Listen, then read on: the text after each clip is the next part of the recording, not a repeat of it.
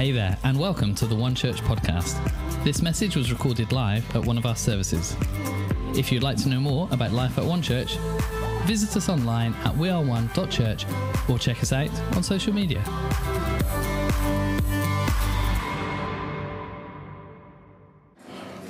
Just want to say a special welcome to Keynsham and Bristol and Podsmead joining Gloucester in the room. And of course, we're online. Can we give everybody a special welcome today? My name is Simon Jarvis, and my responsibility is to oversee all the one churches in our little network. And what a privilege it is to serve you this morning. I'm going to take you to scripture and, uh, and I want you to have a look at Matthew chapter 16. If you could turn there. If you haven't got a Bible, don't worry, it will come on the screen behind me. But if you have got a smartphone, I'm going to be firing out some key scriptures for you today. Uh, and I want you to write them down because you're not going to remember them all. Right? And I want you to go home today and remember, like as you remunerate over or remunerate over the, uh, the the conversation we're having this morning, as you think over the conversation, as you remember and have previous thoughts about what happened today, later on tonight, or during the week, you will have some scriptures that you can go, ah, yeah, that was the point that we were talking about on Sunday. So, Matthew chapter 16, I'm going to be talking about keys today. Keys. It says here in Matthew chapter 16, verse 13, when Jesus came to the region of Caesarea Philippi, he asked his disciples, Who do people say the Son of Man is? They replied, Some say John the Baptist, others say Elijah, and still others Jeremiah or one of the prophets. What about you? He asked. Who do you say I am? So this is Jesus talking to his disciples. And the first question he's asking is, what, what do people say about me? It sounds a little bit insecure, isn't it? What, what do people think about me? Is, is everything all right? And this, this is a little bit, this is not being, this is not an insecure moment in Jesus' life. This is Jesus trying to teach a lesson uh, because there's a lot of hearsay that's going on around what's happening in Jesus' ministry. So he asked the question, Who do people say that I am? And so they're likening him to Old Testament prophets, Elijah, and the other one that came up is Je- Jeremiah, or one of the prophets. And, and, some people even say it's John the Baptist, his, his cousin. He, they're, they're, confusing him with someone else, his, who's his, his relative. And then he asked them directly, okay, this is who what other people say. Who do you say I am? Are you going to listen to what everybody else says? Or do you have a personal revelation? You've been hanging out with me, but do you know who I am? Do you know what? You can come to church and you can know all about Jesus. And you can say, He's like this, He's like the other, and He's a wonderful chap. And we celebrate little Jesus, baby Jesus, once a year. Right, and it's fantastic. But unless you have a personal revelation, unless you have a personal revelation, and I love Peter because Peter's always the first to blurt out like, if ever there's someone who you know what they're thinking, like, this is before Facebook. Like, we, this is before Facebook, and you know people eating a sausage today. Like, if Peter was on social media, he'd be constantly telling everybody exactly what's going on in his head all the time. And as soon as Jesus asked that question, this wasn't a response from his head. This was a response from his Heart. Everybody say heart. This is a response that came from deep within inside of him. And Simon Peter answered, he said, You are the Messiah, the Son of the living God. this is massive. The Messiah, the Savior of the world. And everybody looks at him and says, We're all thinking it, but you actually said it. And Jesus said, Blessed are you, Simon, son of Jonah, for this was not revealed to you by flesh and blood, but by my Father in heaven. Just pause here for a moment. You cannot think your way to Jesus. You cannot philosophize your way to Jesus. You can't put Jesus on the same level of all religions.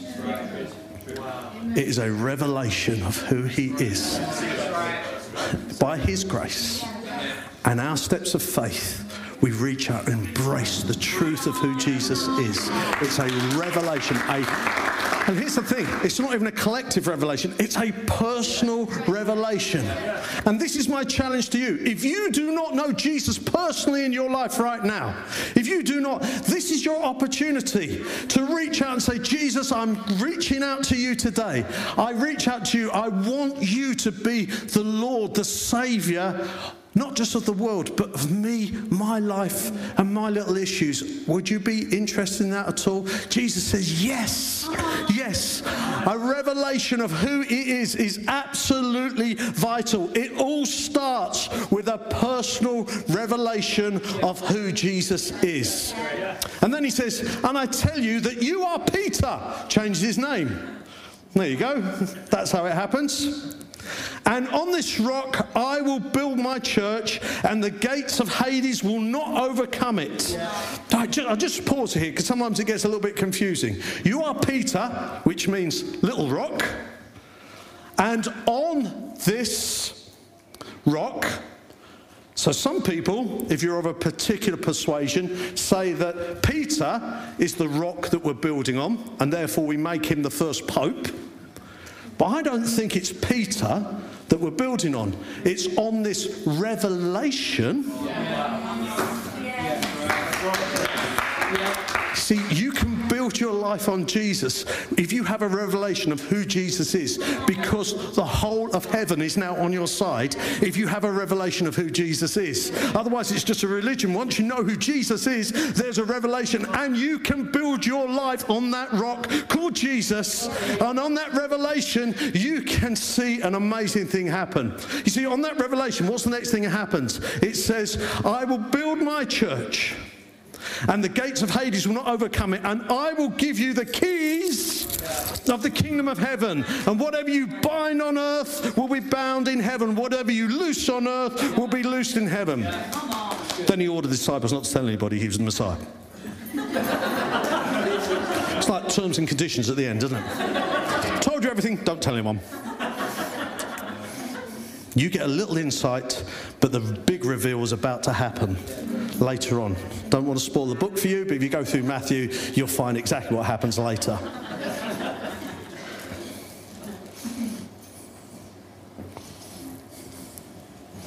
I will give you the keys of the kingdom.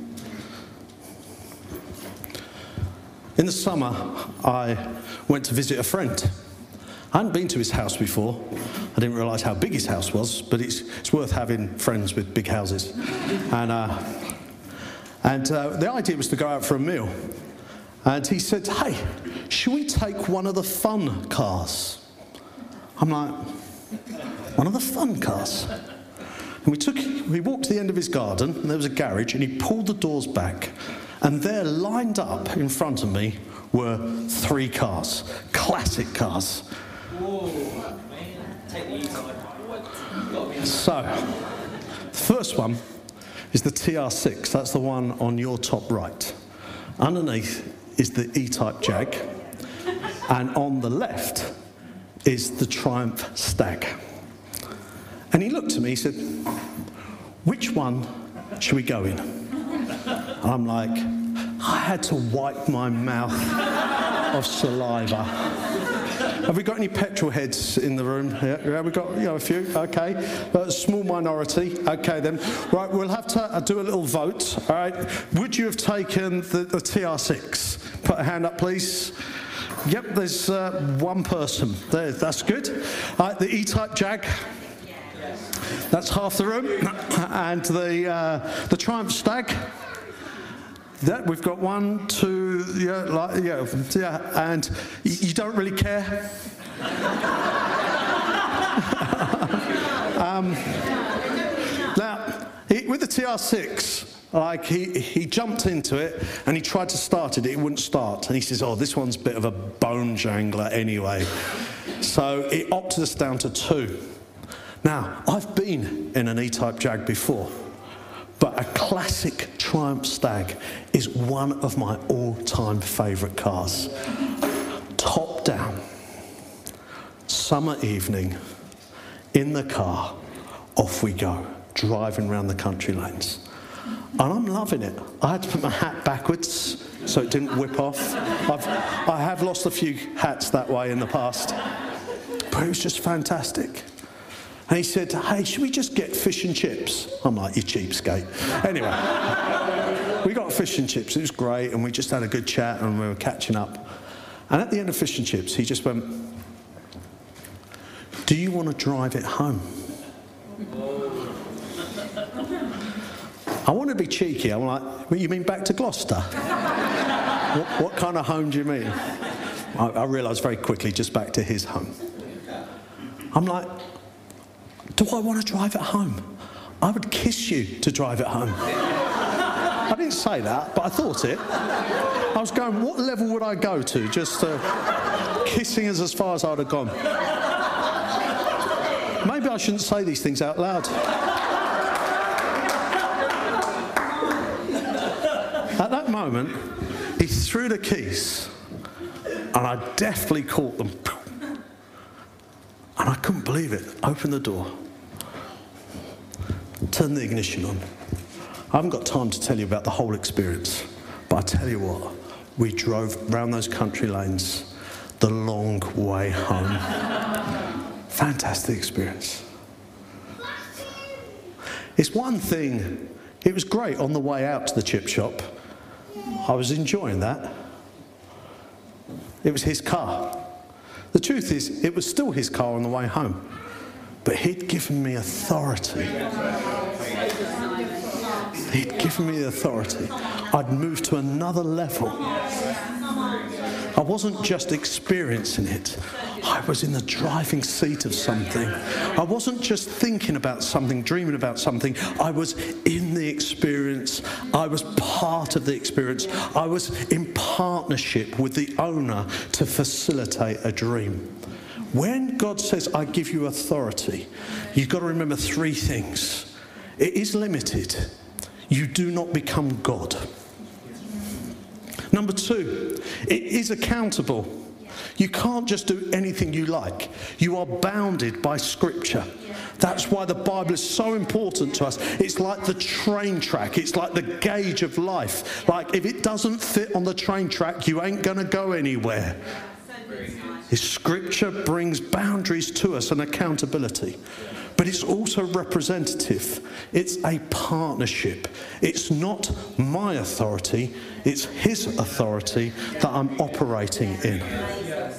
For example, if I'm driving down the road and a man stands out in front of me and he puts his hand like that, I'll just swerve around him thinking, You're an idiot. If, however, he's wearing a blue uniform and the word police on the front, I will stop same man, different uniform. Why? Because he has an authority. When he's doing this, it's not his authority, he's wearing the uniform of a different authority that causes me to fit into this. So, therefore, it's a representation. It's not my authority, it is the kingdom of heaven's authority. This is very important. When you're given the keys, they're not your keys. They're His keys for you to use in the situation you're in. Make sense? Right, the second thing we need to recognize is this. Almost all keys of authority of the kingdom are primarily used through our mouth. There is some conversation about laying on of hands, for example, but I'm not here to talk about that. I'm talking about we, in the same way we use a physical key to unlock a door, God says the kingdom, the authority, the, the keys of the kingdom are primarily used through your mouth. In the same way a key can access a building, the same way the authority of the kingdom comes through the spoken word that comes out. There is power in your words. Absolute power in your words. You can speak life or you can speak death. When I was a kid, people used to say, Sticks and stones may break my bones, but names will never hurt me. That's a load of rubbish. Sticks and stones hurt, so do words. How many times have you and I sat remunerating, you know, thinking over, thinking over and over something someone said to you or you've said to someone else, and either you're going, oh, I can't believe in the words heard it, or you're saying, like I do often, what did you say that for, you idiot? Like the words that have uh, given life or the words that have caused death uh, cause something inside of us to shrink. When you are shrinking, you are not operating in the kingdom of God. You are not operating in authority. God's authority is one of expansion. When you find yourself shrinking because of words that are spoken over you or words that you regret you've spoken, we need to break out of that because we're meant to be an expansive people, a people of hope, a people of love, a people of joy. And that doesn't happen on the back foot, it happens with an authority on the front foot. Governor B on Radio 2 this week talked very eloquently about his father who'd passed away recently. And he said, He never told me he loved me, except on his deathbed. He said, I knew he loved me by the way he acted. He said, But those words were never there. Those three words, he said, I always missed them.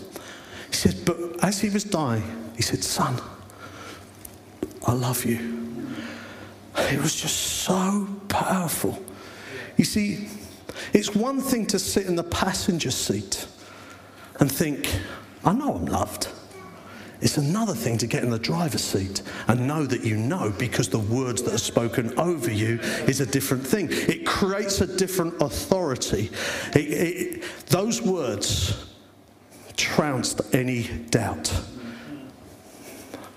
Mum, Dad, tell your kids you love them.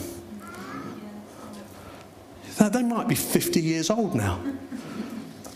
Tell them you love them.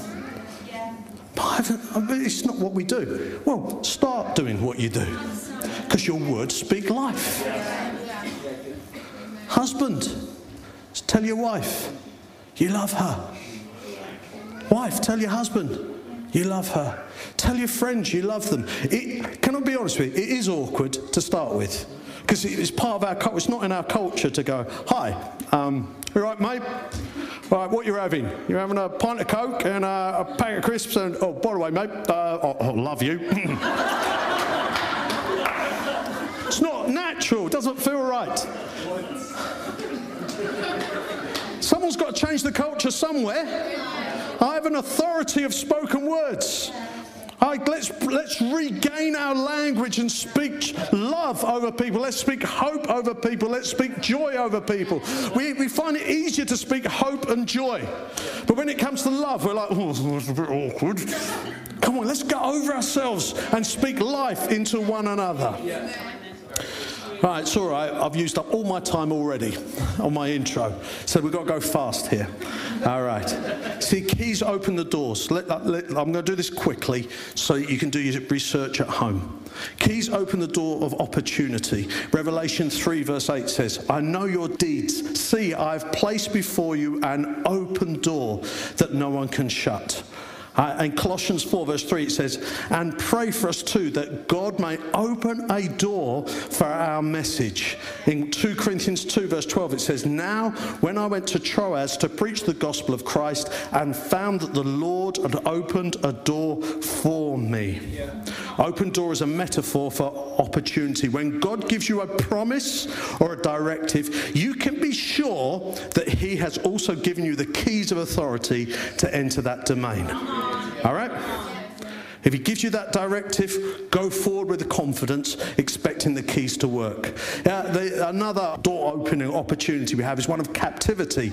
We see the Spirit of the Lord is on me because he's anointed me to proclaim good news to the poor. He's sent me to proclaim freedom for the prisoners and recovery of sight for the blind, to set the oppressed free. That's Luke chapter 4. No power and no door that holds someone captive, whether physical or spiritual, can stand against the keys of heaven. Thirdly, permission. I will give you the keys, authority. We read this earlier in, in Matthew 16. What I'm going to do is take this from the Amplified version, which uh, expands it a bit. So I'll give you the keys, authority, of the kingdom of heaven, and whatever you bind, forbid, declare to be improper and unlawful on earth will have already been bound in heaven, and whatever you loose, permit, declare lawful on earth will have already been loosed in heaven. Is there something you are allowing right now, and the Holy Spirit is putting his finger on it and saying, That is not my will, and you do not have to give that thing permission to operate? Come on. Come on, it's time we start to speak to ourselves and say, Fear, you have no authority here. Ali and I often talk about these things together. Uh, just the other day, she said, I, I woke up feeling a bit sad. Um, we do sometimes. And sometimes there's good reason. That's all right, because we can pray about that. Sometimes there's no real reason. And you're like moping around, dragging your knuckle, knuckles on the floor. You're all right, yeah, I'm just a bit sad. Yeah, why are you sad? Don't know. But what we're doing is we are transmitting something that's unhealthy. We're speaking out. I'm sad. I'm sad. I just want to tell you something. You have an authority and a permission to either let that sadness stay or you can tell it to go. You have the keys to do this. It's time we speak it out with an authority. Uh, I grew up with this whole idea of binding and loosing.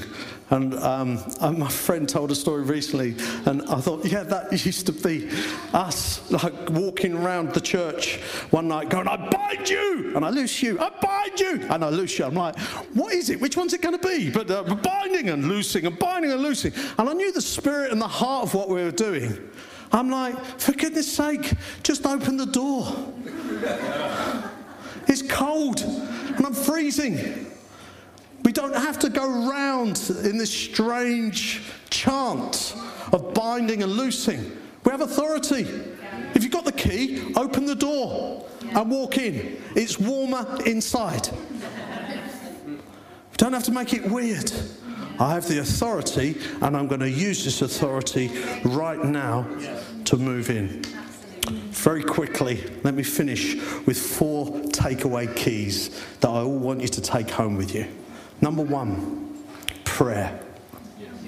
Colossians chapter 4, verse 3 says, And pray for us too, that God may open a door for our message. Pray for us. In Acts chapter 12, Peter was put in prison. So the church started to pray. And they were praying, God, get Peter out of prison. And while he was praying, an angel went to Peter and unlocked the chains he was in.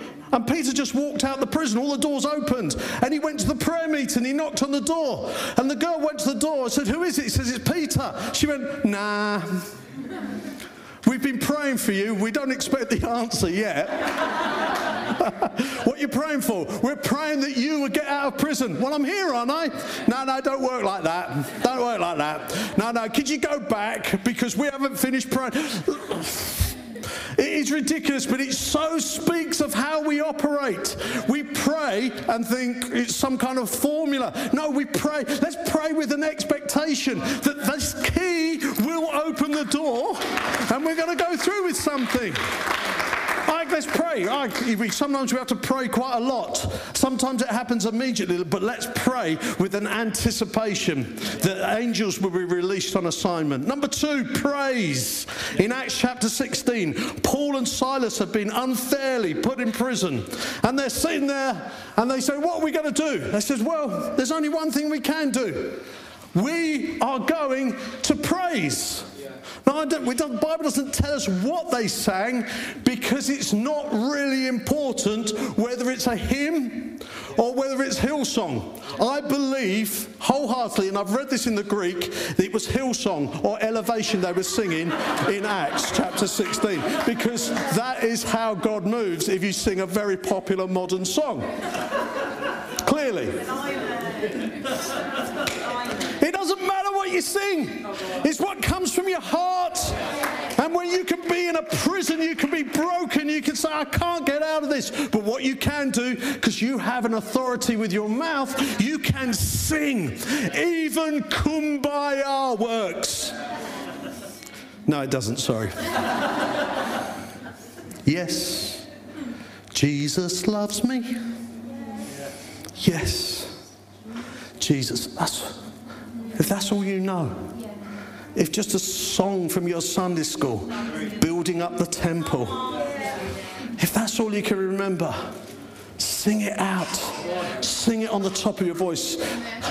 In the, in the news this morning, it tells, it tells me that Prince William wakes up most days and he plays AC/DC to get himself going. I tell you what I play to get myself going a song from my heart that praises Jesus, that I lift up the name of Jesus. But I've got to be honest with you, most of the songs are back from the 70s because those are the only ones I can remember. I love these new songs, but like, what a wonderful, powerful. Uh, his name's something, I know, right? But I, uh, what a name he is, like that. But I can remember the songs from my childhood, and sometimes in that desperation, in the prison of my soul, I lift up my voice and I praise my way out. It's a key. It's a key. Generosity, number three. And now, brothers and sisters, we want you to know about the grace that God has given the Macedonian churches in the midst of the very severe trial, their overflowing joy, and their extreme poverty welled up in complaining, Brexit, COVID. What does it say? Rich generosity. Rich generosity. You have to remember three words when it comes to generosity words, wealth, and ways. That's all you have to remember. Let my words be generous. It doesn't cost you anything to tell someone they're wearing a nice coat. It makes them feel amazing. But it's a generous thing. Sometimes God will help you say, it's not about how much it is, but just to give something away of your wealth and your ways to live generously, to pull over to help someone who's broken down, to, to someone who looks bewildered, to ask them, Are you okay? That's a generous spirit, right? Words, wealth, and ways. Practice them every day, and it'll be a key out of your prison and your authority. And lastly, obedience. Speaking in agreement with God is powerful. Obedience opens doors. Acts chapter 8, there's a lovely picture of Philip. Philip's just getting on with his own business, and the Holy Spirit says to Philip, Go to this road and wait there, and I'll give you an instruction. Now, we are not used to this. We don't operate like this. Uh, but we have to learn to listen to the Holy Spirit and be obedient. Like, it, remember, you're a waiter, not a chef. Do you know what I mean? When the waiter comes to the table and says, uh, "What can I? What would you like?" and I say, "Oh, could I have? Uh, could I have this steak and chips, please?" To which the waiter says, mm, "Nah, I'm a vegetarian, I don't do that. I'm like, what? Yeah, I, I don't. I'm, no, no, no. You're not the chef. Your job is just to serve and obey. Yeah? Can we stop overriding God in our situations because of our personal opinions and get to a place where we go, okay, God, this may be crazy and it seems a bit mad, but I'll happily serve you and be obedient. Philip did not know why God gave him the instruction, he simply obeyed, and obedience opened the door to great influence. This is an extreme story, but uh, it challenged me nonetheless. Uh, a friend of my father's said he was driving along and he, he said, God, I want to be obedient. And as he was driving, he said he felt God say to him, "Go to a certain street." So he drove to the street. He says, "Go to the red door." So he went to the red door. God said, "The door's open. Go through the red door and go straight upstairs." So he didn't knock. He just went straight through the red door, went upstairs, says, "Go to the second bedroom." Open the door. There's a man in bed. The man looks at him. He goes, "Hello." And the man says, Who are you? He says, I've got to be honest with you. God's told me to come and speak to you. And his mouth dropped. He said, Five minutes ago, I prayed, God, would you send someone to me to talk about Jesus? Now, I don't have one of those stories as good as that because I usually get as far as the street and bottle it. Hello? But what if we would? I think it's a key I've got. I just haven't used it very often. Yeah? So there's four keys prayer, praise, generosity, and obedience. Stick them on your keyring every single day. They're yours to unlock. And of course, there's the master key, and his name is Jesus. If in doubt, get the master key out. In the name of Jesus. In the name of Jesus. The ultimate authority. Sick are healed in Jesus' name. Peter and John were on the way to church, and he said, Silver and gold I do not have, but what I do have I give to you. In the name of Jesus Christ of Nazareth, get up and walk. I think Peter was going through generosity, ah, obedience. Now I'm supposed to be on the way to church. Praise. Oh, I'm not going to do that now. Prayer. I could do that one. Maybe I could go and pray. He stopped long enough. I'm like, which one? Which key? Which key? Do you know sometimes you're, you're, unsure and you keep putting a key into the lock, put a key into the lock, put a key into the lock. It's just not going anywhere. There you go. I've got a master key that unlocks it all. In the name of Jesus. Sickness, in the name of Jesus. Fear and doubt, in the name of Jesus. Sadness and confusion, in the name of Jesus. A troubled soul, in the name of Jesus. A prodigal son and daughter, in the name of Jesus. An uncertain future, in the name of Jesus. Am I making sense to you? Come on, church, will you stand with me, whether you're from Podsmead or Bristol or whether you're from Keynsham, Gloucester, online? Would you stand with me, even if you're in your front room? Just stand with me now. And I want you just to take your hand and say, Here's something that I'm wrestling with. Here's an obstacle. Here's a, an issue. I'm asking God, will you help me with this? Maybe you feel like in prison, like Paul and Silas. Maybe you feel that you are struggling. Just quietly whisper, in the name of Jesus. I give this to you in the name of Jesus. Now we're going to speak it out with an authority. I'm going to count to three. I want you to speak out loud. Podsmead, Gloucester, Keynsham, Bristol, online. After three, in the name of Jesus. You ready? One, two, three. In the name of Jesus. Father, we speak your powerful name over every circumstance, over every issue, because we believe you have given us authority and keys of the kingdom. In the name of Jesus.